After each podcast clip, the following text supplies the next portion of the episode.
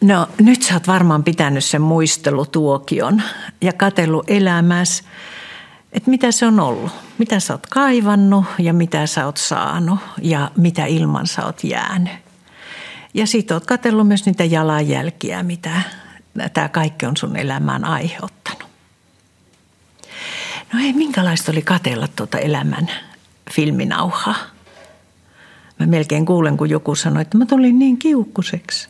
Ja sitten samalla sä sanot, että mutta eihän äitille voi olla kiukkunen, kun äiti on jo kuollut. Tai eikä isällekään voi olla vihainen, kun kai se parhaansa sitten yritti. Mutta huomaa, lapsenahan sä et voinut ilmasta tätä kiukkua. Sulla oli paha olo, mutta sä olit tottunut. Tämmöistä se on se normaali elämä. Mutta kiukku on ystävä. Kiukku on ystävä, koska se nousee aina niin kuin vääryyttä vastaan. Ja kiukku on myös se tunne, joka auttaa meitä irrottautumaan niin kuin niistä, paha, siitä pahasta, mitä, mitä meidän elämässä on ollut. No sä voit olla myöskin kiukkunen Jumalalle.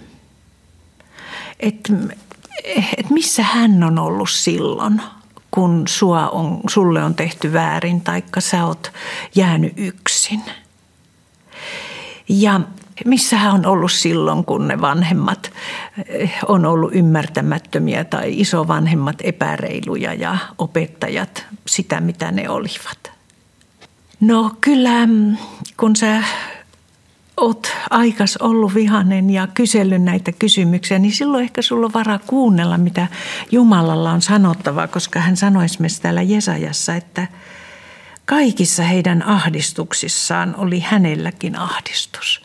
Tai Matteuksessa Jeesus kertoi, että mitä on näille lapsille, vähimmille tehty, niin se on koskettanut myös häntä. Eli kaikki valtias Jumala on ollut kyllä kärsivänä, myötäelävänä niissä tilanteissa, joissa säkin oot joutunut kärsimään. No kun me on tiedostettu tämä kiukkumme ja ilmaistu tämä, niin, niin se tekee tilaa niin kuin jollekin muulle. Se tulee meistä ulos, mutta sitten se tekee tilaa jollekin muulle, eli tervehdyttävälle tunteelle surulle. Me surraan sitä, mitä ilmamme jäätiin. Mikä olisi voinut kuulua meille? Me surraan sitä, että meillä ei ollut vanhempia, jotka täyttivät vanhemman tehtävän. Tai surraan sitä, että me jäätiin ilman sitä sylinlämpöä, jota olisi kaivattu. Tai, tai että me jäätiin ilman sitä ymmärrystä, mitä me olisi tarvittu. Tai sitten surraan, että meidän lapsuus ei päässyt toteutumaan, kun me jouduttiin elämään tämmöisessä kriisiperheessä. Se on tavallaan surua siitä, että mitä olisi voinut olla, jos se Jumalan alkuperäinen suunnitelma, minkälaista perheelämän pitäisi olla, niin olisi päässyt toteutumaan.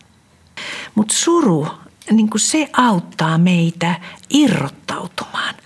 Irrottautumaan niistä unelmista, jotka ei ole toteutunut ja jotka ei koskaan tule toteutumaan.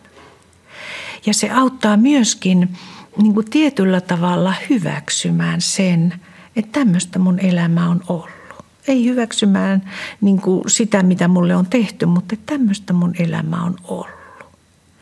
Koska niin kuin se riippuvaisuus on katkaistava näistä menneistä asioista ja irrottavuttava, että, että koko elämää ei varjosta sit se, mitä meidän menneisyydessä on tapahtunut.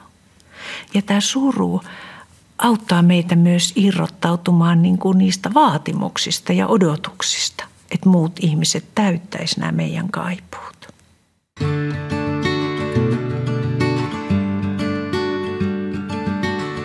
Tähän tunteiden myllerryksen kohtaan mä haluaisin tuoda yhden Jumalan lupauksen, joka on täällä Jesajan kirjan 45.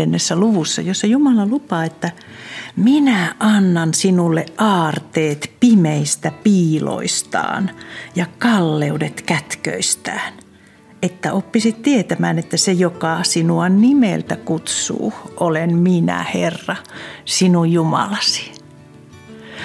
Aika uskomaton lupaus. Meillä on luvattu, että aarteita tulee löytymään, vaikka ne on vielä ehkä pimeässä ja kätkettynä. Mutta lupaus on kuitenkin annettu. Mitähän me tullaan löytämään? Tämä on jännittävä matka.